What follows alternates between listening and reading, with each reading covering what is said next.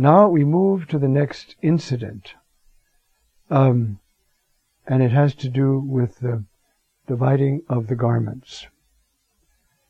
Then the soldiers, when they crucified Jesus, um, took his garments and made four portions, um, one for each person.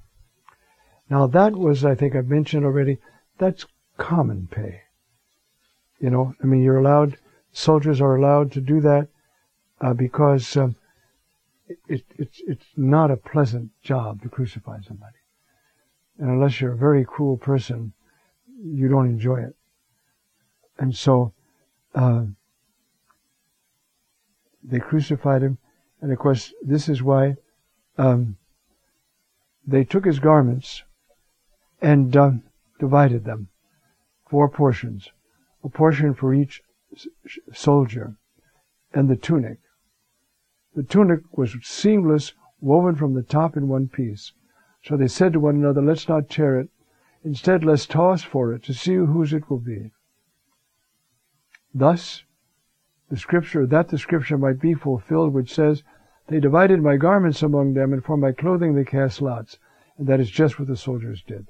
Now, that line in, in the psalm is describing the total abject, abject suffering of this person. And, uh, but it fits so powerfully into exactly what happened to Jesus. And John spots that and, and, um, talks about it, you see? Um, and so, uh, we have this, um, I'm looking for my text now. Finally, I found them. Okay. First, uh, the high priest robe is described this way by Josephus, the Jewish historian. Now, this vesture was not composed of two pieces, nor was it sewn together upon the shoulders and the sides, but it was one long vestment, so woven as to have an aperture for the neck, not an oblique one, but parted along the breast and the back. This is the high priest's garment. So everybody would know who was knew the Jewish custom that what this cloak was standing for. You see. Then we have um, most of the fathers of the church point out that um, you don't tear the cloak of Christ; it's the church. And so, for instance, here's Athanasius. At this time also, the altogether wicked heretics and ignorant schismatics are in the same situation as the Jews who killed the Lord. The one, the Arians, and that they slay the Word, that is, they deny that he's that Jesus is the eternal Word of God, right? It's the Arian heresy. And the other, the Meletians, and that they rend the garment. They just walk off and start a new church. So they both are rending the garment of the Lord. Another text, what I'm trying to point out is the fathers of the church see this. Sometimes it's a symbolic, sometimes it's it's um, not. It's it's it's hard to know whether John intended this or not, but it's certainly a powerful image. Okay. Cyprian, Saint Cyprian, in his treatise on the unity of the Catholic Church, quote, "The sacrament of unity, the bond of indivisible unity, is made present in the Church." The garment of our Lord Jesus Christ was not divided nor turned. Rather, they drew lots to see who could put on Christ. The robe must be received in its entirety intact. It must be kept as a personal treasure.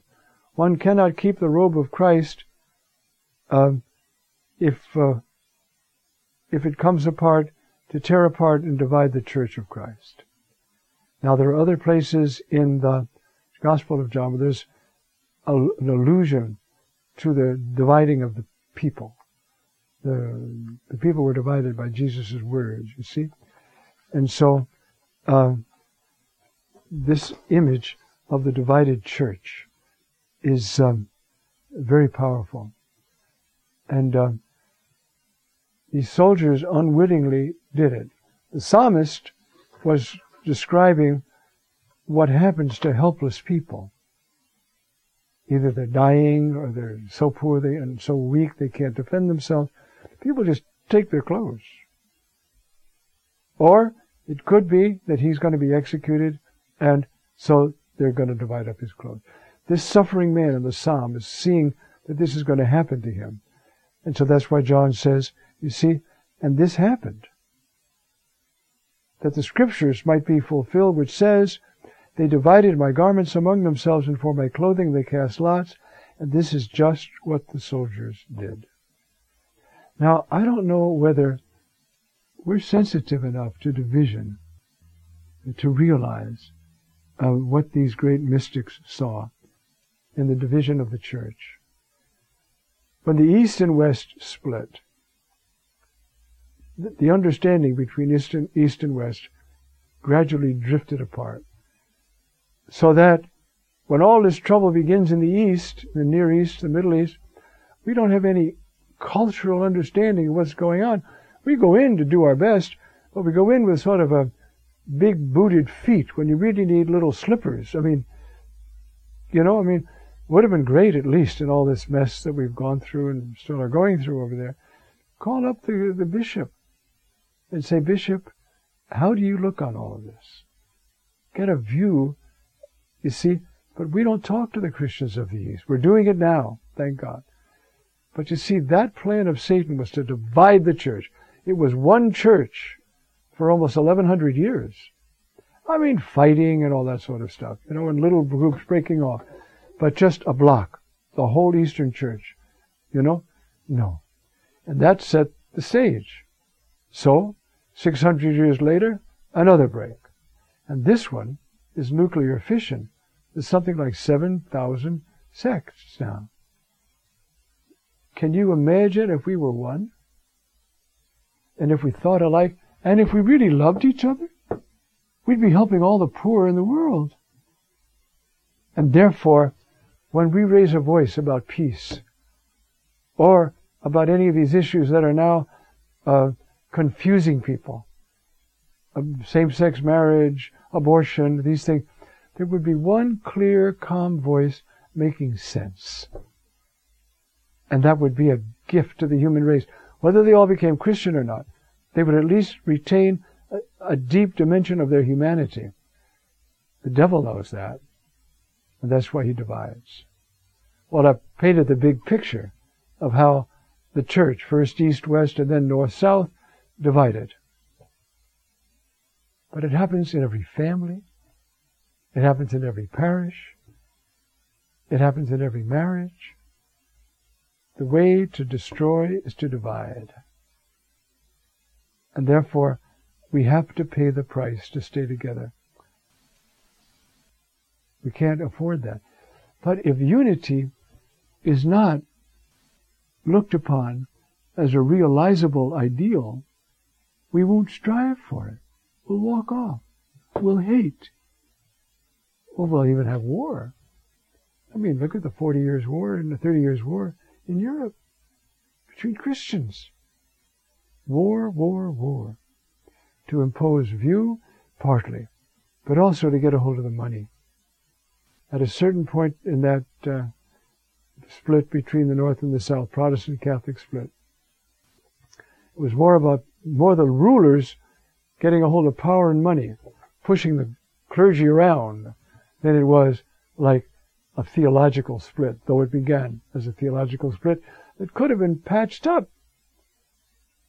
Actually, in about 15, I thought it was 45 or 65, 45, I think, a group of Catholic theologians and bishops and a group of Lutheran theologians and bishops had worked out a statement on justification back in the 16th century. They'd worked it out.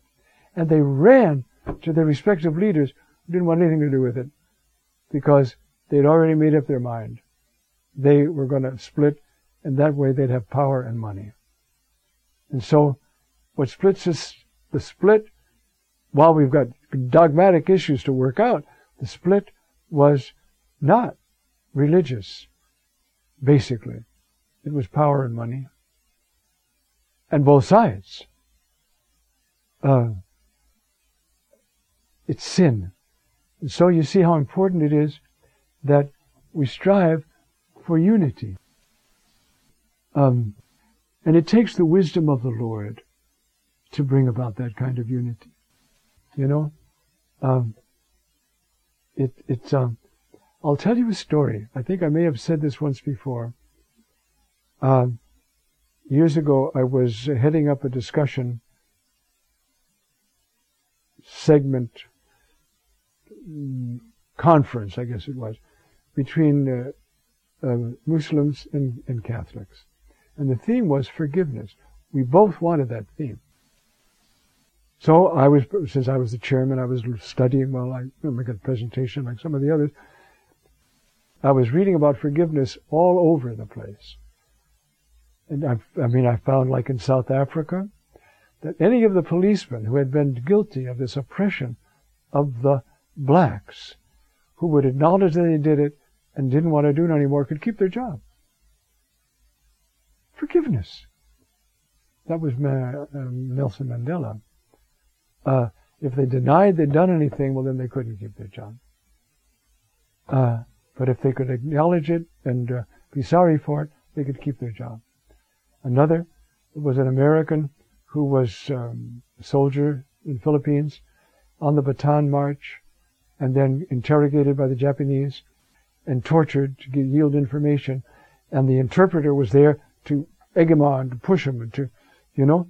Years later, I mean, like 50 or more years later, that the old American was living in California, and he went to find that Japanese interpreter, and somehow he found him. And he said, I want to tell you I forgive you. Can you imagine? And the Japanese said, I really beg your pardon. I was wrong. And these two men made it up.